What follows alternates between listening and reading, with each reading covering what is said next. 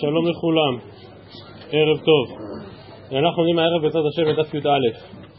כל השנה כולה צריך להתכונן לפורים. הלך כמה וכמה, כאשר אה, פורים כבר מתקרב יחסית, שבוע הבא זה ט"ו בשבט, זה אומר שפורים כבר אה, כמעט 30 יום שצריך להתחיל אה, לשאול ולדרוש בהלכות החג, וכידוע לפורים צריך להתכונן הרבה, יש הרבה מה להכין. והמשנה שלנו הערב, המשנה הראשונה, היא ממש משנה של פורים, כל מי שפעם היה באיזשהו משתה פורים יודע שזה מתנהל בדיוק כך. אומרת המשנה דף י"א עמוד א', מזגו לו את הכוס ואמר הריני נזיר ממנו, הרי זה נזיר. כלומר הוא נודר נזירות רק מהכוס הזו וזה מאוד דומה להלכות שכבר ראינו שמי שקיבל נזירות מהיין, בשונה מהמשנה הקודמת, מהמשניות הקודמות, שזה כל מיני נזירות מבשר או מגרוגות וצימוקים, לא לא לא, לא זה נזירות מכוס של יין. וברגע שהוא קיבל נזירות מכוס של יין, הרי שהוא נזיר מן הכוס. ממשיכה המשנה ואומרת, מעשה באישה אחת שהייתה שיכורה, ומזגו לה את הכוס, ואמרה הריני נזירה ממנו. אמרו חכמים, לא נתכוונה זו, אלא לומר, הרי הוא עליי קורבן. כלומר, היא שתתה יותר מדי, אין פה שום עניין אם זה הוא או היא, זה, זה אותו דבר, והיא שתתה יותר מדי, ולכן רצו להביא לה עוד כוס אחת, וכמו שאמרתי, זו בדיוק הדינמיקה של מסיבות פורים למיניהם, תראו את התוספות כאן דף י"א עמוד א', שדרך בני אדם להפציר בשיכור שישתה ועתה אינו רוצה לשתות. כן, כמו שאמרתי, זה, זה מאורע קבוע, כן, הרבה פעמים התלמידים פה מנסים לתת עוד כוס אחת לרם הזה ועוד כוס אחת, בסדר, זה לא, לא, בדיוק, לא בדיוק עובד, אבל על כל פנים דרך בני אדם להפציר בשיכור שישתה רק עוד כוס אחת, ולכן אומרת אותה אישה, הרי אני נזירה ממנו, ברוך חכמים לא נתכוונה זו, אלא לומר, הרי הוא עליי קורבן. כלומר, אין קבלת נזירות, אלא, אלא היא אומרת, אני בעצם לא אשתה אפילו עוד כוס אחת. מה השאלה המתבקשת במשנה? אומרת הגמרא, מה עשה לסתור? הסיפור שאתה מביא על אותה אישה בדיוק הפוך מהדין ברישא. ברישא אמרת שמי שאומר הרי אני נזיר מכוס יין, בעצם קיבל על עצמו נזירות מלאה, ובסייפה אתה אומר, אם הוא אמר הרי אני נזיר מכוס יין, אז הוא אסור רק בכוס הזו ולא מקבל על עצמו נזירות מלאה. אומרת הגמרא, חילוק פשוט, או נסביר את הקושייה, אמרת רישא, הרי זה נזיר, אם הוא נזר רק בכוס אחת. והדרתני, מעשה באישה אחת, עלמא בהאי, כלומר דווקא בכוס הזו הוא דאסור, היינה אחרינא שרי. אומרת הגמרא, חסורי מחסרא ואחי קטני. מזגו לו את הכוס ואמר הרי נזיר ממנו, הרי זה נזיר. כי זה בעצם אדם שקיבל על עצמו נזירות מיין, וכבר ראינו במשנה בדף ג' עמוד ב', שמי שקיבל על עצמו נזירות מדבר אחד, הרי הוא נזיר לכל הדברים כולם. אלא שהמשיכה המשנה ואמרה, ואם שיכור הוא, שברור שהוא כבר שתה יותר מדי ואמר הרי נזיר ממנו, אז אינו נזיר, מה היא טעמה? כיוון דאמר הרי עליי קורבנו. כלומר ברור מה כוונתו, כוונתו זה שהוא רק רוצה להיאסר מהכוס הזו. וכי תימא אז לימא הכי. כלומר, אם באמת אתה רוצה לייסר רק מהכוס הזו, אז תגיד את זה, עונה הגמרא סבר, מיינטין דלי אחרינה או מצערן לי, אימה להו המילתא דפסיקה להו. כלומר, אם אני אגיד שאני נודר הנאה מהכוס הזאת, אין בעיה, נביא לך כוס אחרת ועוד כוס ועוד כוס, ולכן הוא אומר ביטוי כזה שבעצם ירדו ממנו, אבל ודאי וודאי שאין כוונתו לקבל נזירות, ומעשה נמי באישה אחת, דהיינו המעשה מוכיח בדיוק את הנקודה הזו, שלא נתכוונה זו, אלא לומר, הרי הוא עליי קורבן. ובאמת הרמב"ם פוסק בפשטות כ... כהלכה של המשנה הזאת, הרמב"ם פרק א', הלכה י"א מהלכות נזירות, והרמב"ם אפילו מרחיב את זה יותר, לאו דווקא למקרה של שיכור, אומר הרמב"ם, מזגו לו כוס של יין ונתנו לו לשתות, ואמר הרי אני נזיר ממנו, הרי זה נזיר גמור. ואם היה מר נפש, או כעוס, או מתאבן, והיו מבקשים ממנו שישתה כדי לשכח עמלו, ואמר הרי אני נזיר ממנו, הרי זה אסור באותה הכוס בלבד.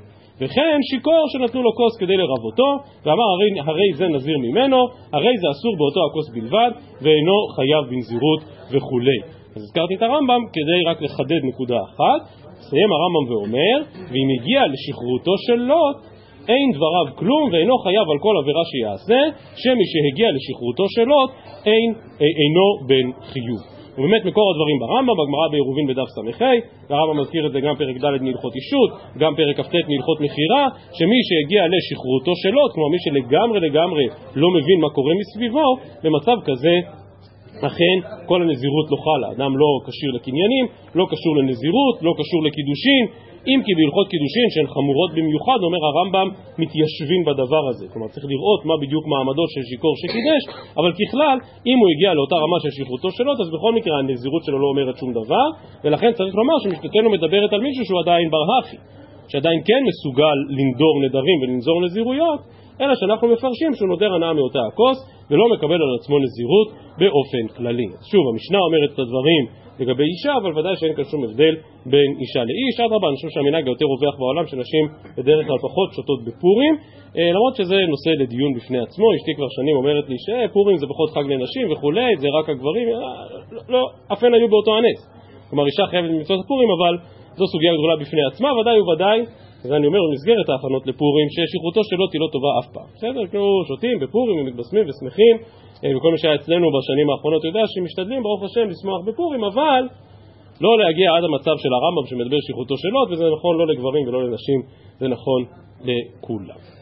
טוב, אנחנו עוברים אל המשנה הבאה. הזכרנו את אותה משנה בדף ג' עמוד ב', שאומרת שמי שבאמת קיבל על עצמו נזירות מן החרצן, מן הזגים, ברור שהתחייב בנזירות כולה, הוא אמנם תפס רק משהו אחד מתוך איסורי הנזירות, אבל ודאי שכוונתו שלמה. אלא שאם אתם זוכרים את אותה המשנה בדף ג' עמוד ב', תכף ומיד על המשנה שם אומרת הגמרא, מתניתין דלא כרבי שמעון, ותניא רבי שמעון אומר אינו חייב עד שידור מכולם, ורבנן אמרי אפילו לא נזר אלא בחד מן הון הווה נזיר. כך אומרת הגמרא בדף ג', דהיינו שיש מחלוקת בין התנאים. מה דינו של אדם? שאמר הרי אני נזיר אבל תפס רק אחד מאיסורי הנזירות. שלפי רבי שמעון נעשה רק באותו דבר אבל לא קיבל על עצמו נזירות מלאה כדי לקבל נזירות מלאה צריך לומר בפירוש שאני נזיר מן היין, מן התגלחת, מן הטומאה ולעומת זאת לפי חכמים ברגע שנזר מדבר אחד כבר קיבל נזירות על הכל אז את רבי שמעון ראינו שם בסוגיה בדף ג' עמוד ב' בברייתא, המשנה לא הזכירה אותו בפירוש, ואילו כאן המשנה שלנו מזכירה את רבי שמעון בפירוש, אלא שהדיון בגמרא והשקלא וטריא כאן זה להסביר את המקרים השונים שיש כאן במשנה, משום שהמשנה מדברת על שלושה מקרים. אומרת המשנה דף י"א עמוד א', הריני נזיר על מנת שאהה שותה יין ומטמא למתים, הרי זה נזיר ואסור בכולם. כלומר, אדם מבקש תוכנית כבקשתך, אני רוצה להיות נזיר, אבל לא מתאים לי כל החבילה, אני לא יכול לא לשתות יין, אני אשמח לגדל שיער, אשמח לא להיטמא, יין לא לגמרי מתחבר, ולכן הרי אני נזיר על מנת ששותה יין. או על מנת שמטמא למתים. כלומר, הוא מנסה לבנות לעצמו נזירות כבקשתו, אומרת המשנה, אין דבר כזה, הרי זה נזיר, ואסור בכולן. היות שאתה מודע לאיסורי הנזירות, אתה יודע מה נזירות כוללת, קיבלת על עצמך להיות נזיר, הניסיון שלך אחר כך לעצב את הנזירות כפי שאתה רוצה, הניסיון הזה לא יצליח. זה מקרה מספר 1. מקרה מספר 2, אמר אדם, אדם קיבל על עצמו נזירות, אבל הוא אמר, יודע אני שיש נזירות, אבל איני יודע שהנזיר אסור ביין. כלומר, אני תמיד, כשאמרו נזירות, אז ראיתי את שמשון הגיבור עם השערות הארוכות, וכאילו הייתי בטוח שאם אני אומר הרי אני נזיר, זה אומר שאסור לי להתגלח. אף פעם לא ידעתי שזה כלול גם יין. טוב, אז הוא קיבל נזירות. הוא הבין את המשמעות, הוא כאילו אמר הרי אני נזיר מן התגלחת. אמר את זה בפירוש, הוא הבין מה הכוונה, רק הוא לא ידע שיש גם יין בפנים. אומרת המשנה הרי זה אסור, למה אסור? בדיוק כמו ברישא, בדיוק כמו המשנה בדף ג', כי הוא אמר הרי אני נזיר מ... מדבר אחד, ברגע שאמרת הרי נזיר מדבר אחד, בעצם הפכת להיות נזיר בהכל. ורבי שמעון מתיר, למה רבי שמעון מתיר? בגלל אותה ברייתא שהזכרתי מקודם, הברייתא בדף ג'. כי רבי שמעון אומר צריך לקבל נזירות מכל הדברים, מתגלחת, מיין, מטומאה, והאדם הזה באופן מובהק אמר הרי אני נזיר מן התגלחת, או הרי אני נזיר מן הטומאה, אבל הוא לא התכוון לומר הרי אני נזיר מן היין. ולכן לפי רבי שמעון, היות שלא קיבל על עצמו את כל איסורי הנזירות, אי אפשר להחשיב אותו כנזיר. זה מקרה מספר 2. מקרה מספר 3 במשנה, יודע אני שהנזיר אסור ביין. כלומר, הוא הבין הכל, והוא ידע את מכלול איסורי הנזירות, אבל סבור הייתי שחכמים מתירים לי מפני שאין אני יכול לחיות אלא ביין, או מפני שאני קובר את המתים. כלומר, אמרתי הרי אני נזיר, אבל כולם יודעים שאני החבר'ה קדישא, ואני מטפל בנפטרים. נו, אז מה חשבתם, שאני יכול להיות נזיר ולהמשיך לטפל בנפטרים? היה לי ברור שאני אומנם אומר הרי אני נזיר, אבל תכף ומיד יבואו חכמים ויתירו לי את הפרט הזה שבנדר. במילים אחרות מדובר פה על וריאציה שלישית של מה? של אדם שאומר, הרי אני נזיר מזה ולא נזיר מזה. הוא קיבל על עצמו נזירות מלאה, אבל בעצם מה הוא התכוון לומר? הרי אני נזיר מן התגלחת ומן הטומאה ולא מן היין. או הרי אני נזיר מן היין והתגלחת אבל לא מן הטומאה. כי מפני שאני קובר את המתים. כלומר לכאורה באמת מדובר על וריאציה שלישית לאותו מקרה שכבר היינו פעמיים במשנה. דהיינו אדם שאומר הרי אני נזיר, אבל לא מתכוון לקבל על עצמו את כל איסורי הנזירות. אז מה יהיה הדין? אני שואל אתכם, מה יהיה הדין במקרה כזה? לא נדר טעות, ממש לא. מה יהיה הדין במקרה כזה? זה מחלוקת רבי שמעון וחכמים, שלפי חכמים הוא אמור להיות נזיר, כי הוא קיבל על עצמו חלק מאיסורי הנזירות, ורבי שמעון מתיר. ולדעת רבי שמעון במצב כזה, באמת קיבל על עצמו רק נזירות חלקית, הוא לא התכוון לקבל את הטומאה, הוא לא התכוון לקבל את היין, ולכן לכאורה איננו נזיר. נו, אז מה כתוב במשנה? אומרת המשנה, הרי זה מותר, ורבי שמעון עושה... בדיוק הפוך. בדיוק הפוך, בגלל מה שראינו עד עכשיו. שדווקא לדעת התנא קמא במצב כזה הוא מותר, אין בו נזירות מלאה, ודווקא לפי רבי שמעון יש כאן נזירות מלאה. אז כמו שאמרתי במשנה יש שלושה מקרים, ומשום מה דווקא המקרה השני נתפוס כמקרה הכי פשוט. זה המקרה שמתחבר לנו לחלוטין עם הסוגיה בדף ג' שאדם קיבל על עצמו נזירות חוץ ממשהו, ואז לפי חכמים הוא נזיר בהכל, ולפי רבי שמעון הוא לא נזיר בהכל. ממילא צריך לשאול, רגע, אבל מה קורה עם הרישא? ברישא עוד פעם אמרת, הוא קיבל על עצמו נזירות חלקית, אמרה המשנה, נזיר בהכל. ומה אומר רבי שמעון? לא כתוב במשנה. ואותו דבר בסיפא, עוד פעם, הוא לכאורה קיבל על עצמו נזירות חלקית, נזירות בלי טומאה, או נזירות בלי יין. מה הדין? שדווקא לפי חכמים מותר ודווקא לפי רבי שמעון אסור. אז המציאת המובנת, המקרה השני מובן, אבל יש לעין איך להסביר את הרישא של המשנה, ששם רבי שמעון משום מה לא חולק, צריך להסביר את הסיפא של המשנה, שלכאורה הפכו שיטותיהם והפכו דעותיהם. וזה אם כן הדיון בגמרא, בתחילה להסבר המקרה הראשון, ואחר כך להסבר המקרה השלישי. אומרת הגמרא, ברישא, שוב מדובר על אדם שמקבל על עצמו נזירות חלקית, מקבל על עצמו נזירות על מנת שכן יהיה שותה יין, על מנת שכן יהיה מטמא למתים. ובאמת אומרת המשנה שזה לא תופס, והוא נזיר גמור. שואלת הגמרא, וליפלוג נמי רבי שמעון ברישא, אז למה רבי שמעון לא חולק על זה? הרי לשיטת רבי שמעון, סוף כל סוף מדובר על אדם שקיבל על עצמו נזירות רק לדבר אחד, אז לפי רבי שמעון הוא לא נזיר. אז למה רבי שמעון לא חולק ברישא? אמר רבי יהושע בן לוי, חלוק היה רבי שמעון אף ברישא. זה התירוץ הפשוט.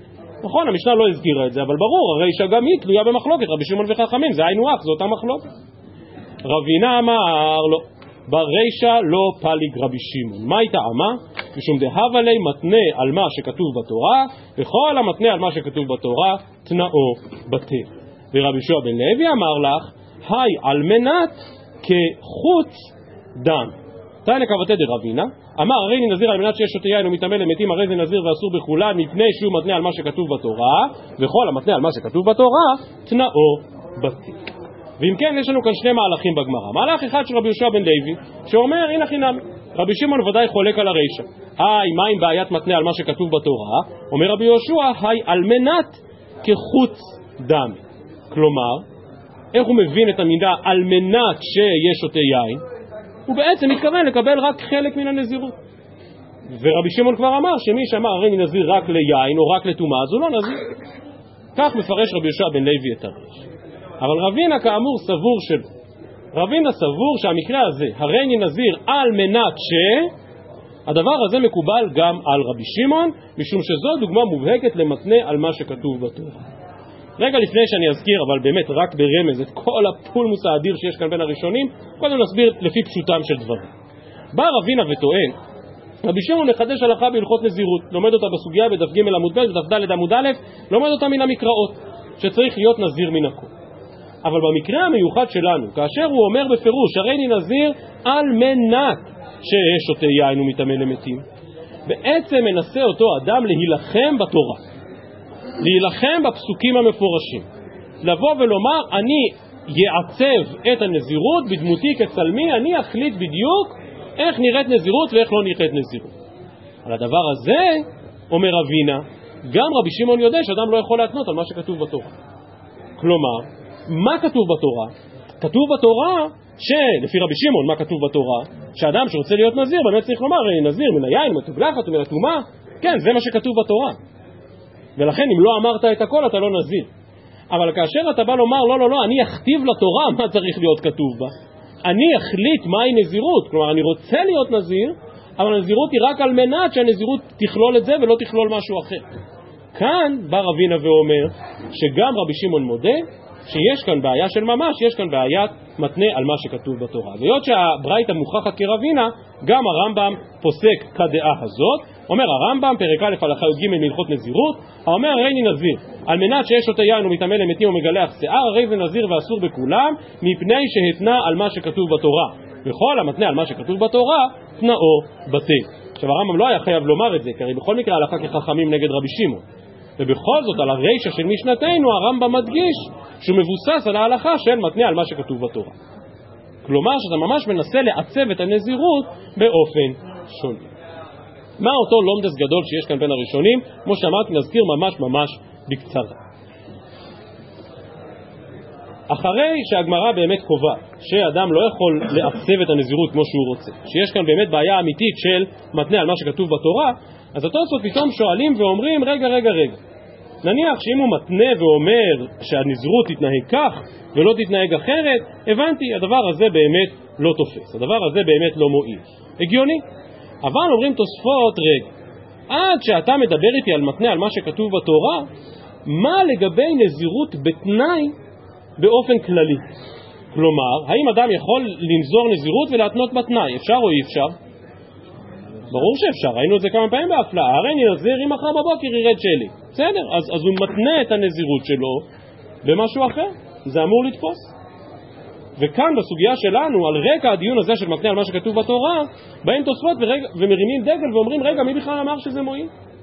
אז אני קורא בתוספות כאן דיבור המתחיל דהווה מתנה על מה שכתוב בתורה. אומרים תוספות ואם תאמר, ותיפו כלי דנזירות אי אפשר לקיים על ידי שליח. דאמר בעמדיר דבעינן תנאי דומיה דבני ובני ראובן שהתקיים המעשה על ידי יהושע ועתה מאן תנאי לבטל המעשה ולא בעל כלומר מזכירים לנו התוספות את הסוגיה בכתובות שאומרת כל מילתא דאיתא בשליחות איתא בתנאי וכשלמדנו גם כתובות וגם עוד לפני כן כשלמדנו יבמות את הסוגיות של חליצה דיברנו בהרחבה על הקשר הזה שבין תנאי לבין שליחות שמבטא שמבטא את שליטתו של האדם על האירוע, שמבטא שזה משהו שהכל עומד על דעתו, ולכן אדם יכול לקדש על ידי שליח, ולכן אדם יכול למכור על ידי שליח, ויכול גם להטיל תנאים, כי הכל בשליטתו, והכל תחת ידה.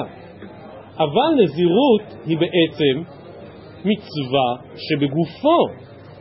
אדם לא יכול למנות מישהו אחר להיות נזיר במקומו, להיות נזיר עבורו. אז איך יכול להיות שאפשר להטיל תנאי על נזירות? כך מקשים התוספות. והתוספות כאן עונים במילים קצרות מאוד, אבל ראשונים בסוגיות אחרות, כבר הזכרתי בפתיחת המסכת שאין לנו הרבה ראשונים על נזיר, אבל הסוגיה הזו נידונה בהרחבה רבה על ידי הראשונים במקומות אחרים.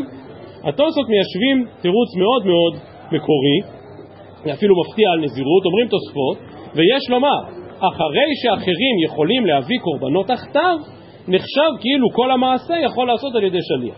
זו המשנה שנראה עוד מעט, המשנה כאן בדף י"א עמוד ב', שאומרת שאדם שקיבל על עצמו נזירות לא בהכרח חייב להביא את קורבנות הנזיר. יכול חברו להביא את הקורבנות עבורו, על חשבון הנזירות שלו. אז אומרים תוספות, הנה, גם נזירות זה מילתא דאיתא בשליחות. נכון, ברור, אף אחד לא יכול להיות נזיר במקומי, אבל לפחות את הקורבנות מישהו אחר יכול להביא, להביא עבורי.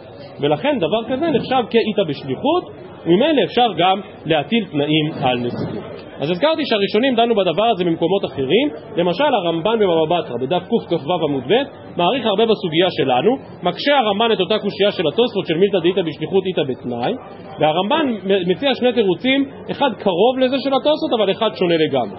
אומר הרמב"ן שם בבבא בתרא, ויש אומרים, כי גמרינן מתנאי בני גד ובני ראובן, הנימילה כיוצא בו, שהוא תנאי שבין אדם לחברו, אבל תנאי שבינו לבין עצמו, בכל עניין הווי תנאי.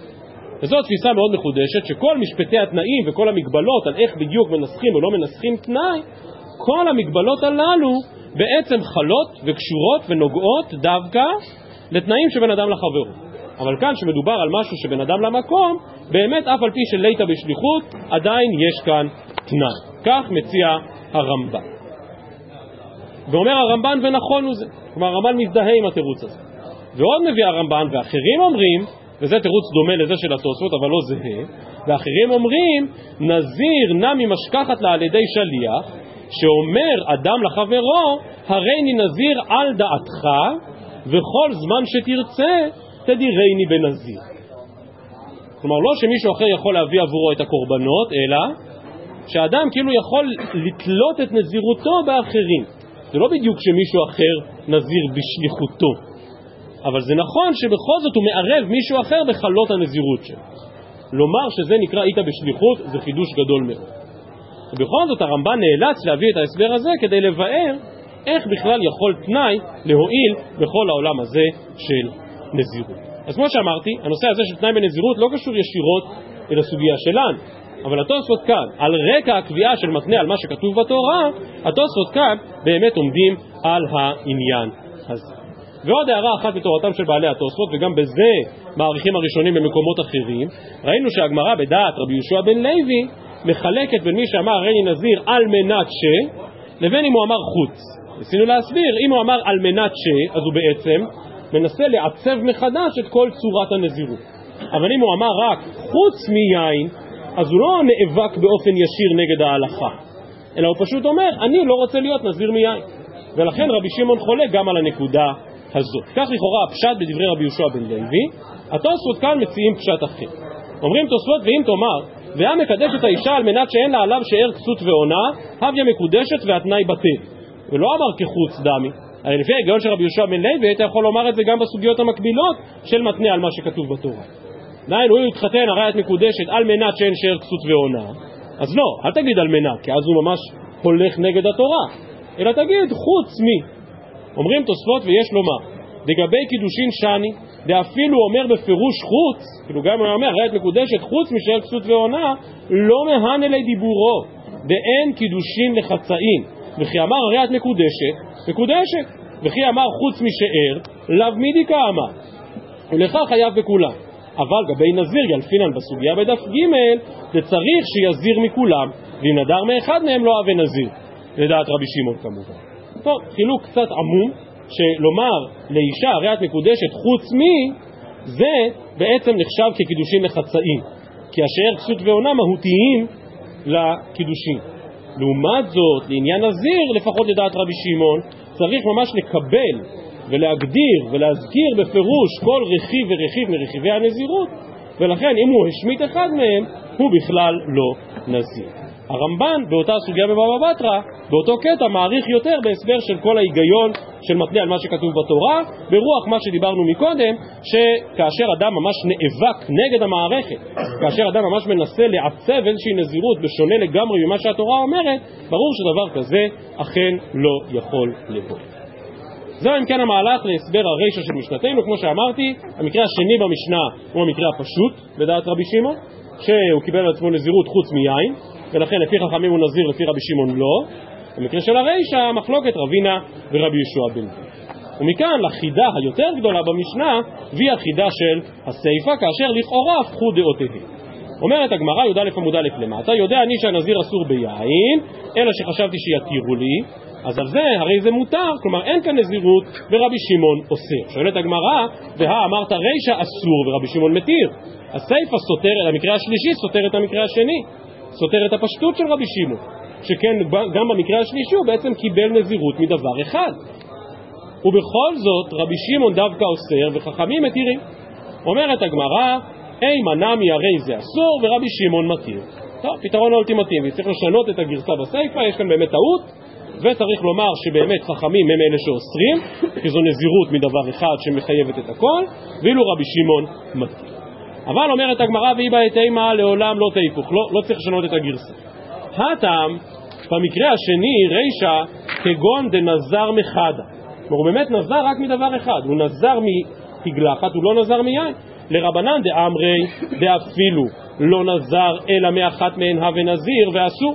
לרבי שמעון דאמר עד שיזיר מכולם, מותר. זה ההסבר של, הס... של המקרה השני במשנה, וזה ההסבר של רבי שמעון שהכרנו עד היום. בסיפא יש חידוש מיוחד, סיפא דנדר מכולהו ואיצ'יל מחדה. כלומר הוא נזר, הוא נזר נזירות שלמה, תגלחת יין וטומאה. אבל עכשיו הוא כאילו אומר, אני רוצה לעשות התרת נדרים על אחד משלושת הדברים. לסיפא דנזר, דנדר מכולו ואיצ'ל מחדה. לרבנן דאמרי אפילו לא נזר אלא מאחת מהן, הווה נזיר כי מיצ'יל מחדה איש תראה.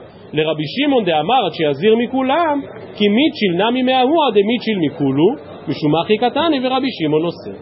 כלומר הסיפא היא תמונת ראי של המקרה השני, ולכן באמת הפכו דעותיהם. משום שלפי חכמים, כל, אחד, כל אחת משלושת הרגליים, כל אחד משלושת רכיבי הנזירות, מושך אחריו את כולם. ברגע שנזרת רק מיין, אוטומטית נזרת מהכל. ברגע שעשית התרת נדרים על היין אוטומטית, הותרת מהכל. כי כל אחד משלושת הרכיבים מושך איתו את כולם. זוכרים את שיעור הפתיחה למסכת בשבוע שעבר? מה עיקר הנזירות? מי טוען לכתר? זה בדיוק מה שקורה כאן. איזה רכיב מושך יותר חזק? מהי נקודה יותר עקרונית בנזירות? זה בדיוק מה שקורה כאן במשנתנו. ולכן לפי חכמים, ברגע שקיבלת דבר אחד, קיבלת את הכל, ברגע שביטלת דבר אחד, ביטלת את הכל. וגם רבי שמעון ממשיך לשיטתו. כלומר, רבי שמעון אומר, אם קיבלתי רק דבר אחד, אז זה לא תופס את כולם, אבל אם אני כבר נזיר מלא מלא, וניסיתי להתיר רק דבר אחד, אז זה גם כן לא מצליח להתיר את כולם. הוא לא מצליח למשוך את כולם למטה. ולכן במקרה של הסיפא, כמו שכתוב במשנתנו, שלפי חכמים הוא מותר מכולם, ואילו לפי רבי שמעון הוא אסור. איזה קושייה ממש מרחפת כאן אבל בחלל הסוגיה, ואיזה מונח הלכתי שדיברנו כמה פעמים במסכת נדרים זה קשור. מה? לא, ממש לא. מה? יותר, יותר אחד מזה? יפה מאוד. נדר שבטל מקצתו, או נדר שהותר מקצתו. הרי לכאורה היה אפשר לומר בדעת החכמים, ברור, הוא נדר מכל שלושת הדברים, אבל עשו לו התרת נדרים על יין כי הוא לא יכול לחיות בלי יין, או עשו לו התרת נדרים על טומאה כי הוא חבר'ה קדישה, אז נדר שהותר מקצתו, הותר כולו. אז מה, אז נגיד שכל המחלוקת הנקמה ורבי שמעון כאן בעצם היא בשאלה אם אומרים נדר שבטל מקצתו בטל כולו? אז התוספות כאן ושאר הראשונים באמת מדגישים שלא. שהסוגיה שלנו לא קשורה לאותו דיון עקרוני על נדר שהותר מקצתו או הותר כולו, אלא יש כאן חידוש מיוחד לגבי נזירות. כלומר זה לא חלק מן התפיסה העקרונית של נדר שבטל מקצתו. בגלל שכאן זה לא בדיוק מקצתו. זה חוזר לאותה שאלה עקרונית, כמו שאמרתי מקודם, של איך אנחנו תופסים את הנזירות, או איך אנחנו תופסים את השלם של הנזירות. מה בין שלושת איסורי הנזירות כאשר הם עומדים זה בצד. אמנם יש נקודה אחת, שזה מפורש ברייפה, והיא שלפעמים כאשר הנזיר באמת נשאל על דבר אחד, אז זו באמת סיבה טובה להתיר את הנזירות כולה. הרמב"ם כמובן פוסק להלכה כדעת חכמים באופן עקבי לאורך המשנה. ולכן אומר הרמב"ם שם, פרק א' מהלכות נזירות הלכה י"ד, אומר הרמב"ם, נדר בנזיר, ואמר לא הייתי יודע שהנזיר אסור ביין או בטומאה או בתגלחה, ואילו הייתי יודע כן, לא הייתי נודר. אומר הרמב"ם, הרי זה נזיר וחייב בכולם, שהרי הוא יודע שאסור עצמו באחד משלושת המינים, וכבר ביארנו שאפילו לא נדר אלא מאחד מהם, אסור בכולם. זה המקרה השני במשנה, והרמב"ם כמובן פוסק את דעת חכמים. משיג הרייבד ואומר, אמר אברהם, אומר אני, שאם בא לפני חכם ואמר לו כך דרך שאלה, כלומר, כשהוא בא לחכם ומה הוא אומר לו? לא עלה בדעתי שהנזירות כוללת גם יין, שהחכם מתיר לו, שאין פתח לנדרו גדול מזה. אבל כשאמרו אסור, לא אמרו, אלא כשהוא סבור להתיר לעצמו מזה הדרך, וכן יקרא. כלומר, אומר הרייבד, בצד כל הדיון העקרוני שראינו כאן בסוגיה, וגם אם נשים בצד את הסוגיה של נדר שבטל מקצתו בטל כולו, אבל עדיין אם יבוא אותו אדם לחכם ויגיד, קיבלתי על עצמי איזושהי הפלאה ולא הייתי מודע לעומק משמעותה, ולא ידעתי שכך וכך וכך. במצב כזה, הנה חינמי אפשר יהיה לעשות לו התרת נדרים מצד אחר. לפי רבי שמעון, לא צריך בכלל, הנדר לא חל. גם לפי חכמים, שברגע שנדר מיין חל עליו הכל, אבל עדיין אם הוא ירצה לעשות התרת נדרים בטענת חוסר הבנה וחוסר מודעות, אז ההתרת נדרים הזו ודאי טוב. תירוץ אחר להסבר הסיפא של המשנה, והיא בהתאם אומרת הגמרא בנדרי אונסין כמפלגי ובפלוגתא דשמואל ורב אסי. דתנן, ארבעה נדרים התירו חכמים, נדרי זירוזין, נדרי אבי, נדרי שגגות ונדרי אונסין. ועל זה אמר רב יהודה, אמר רב אסי, ארבעה נדרים הללו צריכים שאלה לחכמים. כלומר מי שנדר נדרי אונסין או מי שנדר נדרי שגגות, אני לא מסביר עכשיו כל דבר, כי למדנו את זה בהרחבה במסכת נדרים, צריך ללכת לחכם לעשות התרת נדרים. כי אמרית כמד שמואל אמר לי, תנא קטני התירו חכמים, ואת אמר צריכים שאלה לחכמים? מפורש במשנה שנדרים הללו מותרים גם בלי פתח וחרטה של החכם. הנדרים הללו מותרים מיני ובי, כי אין פי וליבו שווים, ואם אתם זוכרים, אדרבה, על רקע המשנה הזו דיברנו בהרחבה על התרת נדרים, על מה עושה החכם כשהוא מתיר נדר. על רקע ארבעת נדרים הללו שבטלים מאליהם כן פי וליבו שווים. אם כן, מציעה הגמרא, רבנן אצלנו, שאומרים בסיפא שבאמת, אסור, שבאמת אה, מותר בכולן, סתרי כשמואל, שסוף כל סוף יש כאן נדרי אונסין, ובנדרי אונסין הנדר מותר. ולעומת זאת רבי שמעון סובר כמו רב אסי. כלומר, נכון שיש כאן נדרי אונסין, ואף על פי כן גם בנדרי אונסין הוא עדיין אסור, עד שלא יעשה התרת נדרים. זה הסביר הגמרא, קראתי את כל מה שכתוב בשקלא ביתריא בלי להסביר דבר אחד, וזה למה זה נחשב נדרי אונסים? למה האדם הזה שנדר ופתאום אומר וואי אני לא יכול בלי יין, או אני חייב להתאמן למתים? באיזה מובן הדבר הזה נחשב כנדרי אונסים? אז רש"י כאן מביא שני פירושים, וכל הראשונים הולכים בעקבות רש"י, חלקם בעקבות הפירוש הראשון וחלקם בעקבות הפירוש השני. הפירוש הראשון ברש"י אומר, למה זה נדרי אונסים? כפשוטו. כלומר, על אני אנוס? אני אנוס על ההשלכות של הנדר. אומר רש"י, למה זה נחשב נדרי אונסים? אה, הואיל דנדרי אונסין, הואיל דאין יכול לחיות בלא יין, או שאין קוברין באותו מקום אלא זה. כלומר, איפה כאן האונס? האונס הוא באי היכולת לקיים את הנדר. אני לא מסוגל, ידיי כבולות, אני חייב לשתות יין, אני חייב לקבור מתים. כלומר, האונס הוא על ההשלכות של הנדר, ובאופן הזה מפרשים גם התוספות, ואם כן זה נחשב נדרי אונס. ממשיך רש"י ואומר, לישנא אחרינה, דממתניתין לאחי קרא להו אונסין, דליבו אנסו, שהוא סבור שיתירו לו חכמים, ובחיי גבנה קרא לי אונס. רש"י מזכיר את הסוגיה במסכת שבועות, כשרב כהנא ורב אסי, כל אחד נשבע שכך הרב אמר, נשבע שכך הרב אמר, ואז בסוף מתברר שאחד מהם כנראה טעה, ובכל זאת יש כאן אונס כי ליבו אנסו, כי הוא היה משוכנע שמה שהוא נשבע עליו זו האמת. ואם כן, לפי הפירוש הראשון ברש"י, האונס כאן הוא ביכולת לקיים את הנדר. לפי הפירוש השני ברש"י, האונס כאן הוא לא ביכולת לקיים את הנדר, אלא במחשבה הוא היה משוכנע כשהוא נדר על משהו. על מה הוא היה משוכנע? שבטוח יתירו לו להיטמע למתים. יגידו לו, בסדר, תהיה נזיר, אבל ניתן לך להיטמא למתים. או תהיה נזיר, אבל ניתן לך לשתות יד. ולכן הדבר הזה נחשב כנדרי אונסים. כמו שאמרתי, התוספות מצדדים בפירוש הראשון ברש"י, לדעת הכסף משנה, הרמב"ם מצדד בפירוש השני, ובזה נסיים, כי ברמב"ם יש כאן נקודה קצת מפתיעה. אומר הרמב"ם, אני ממשיך שם פרק א', הלכה ט"ו מהלכות נזירות, אמר, יודע הייתי שהנזיר אסור בכל אלו, אבל היה בדעתי שמותר לי לשתות יין, מפני שאני לא יכול לחיות ללא יין, ומפני שאני קובר את המתים. הרי זה אינו נזיר, מפני שאלו בכלל נדרי שגגות, שאינם צריכים שאלה לחכם, כמו שביארנו. משיג הרייבת במקום ואומר, אמר אברהם, בגמרא אמרו שנדרי אונסים. עכשיו באמת הרמב"ם מאוד קשה, כאילו הרמב"ם לקח גמרא שאומרת נדרי אונסין וכתב נדרי שגגות.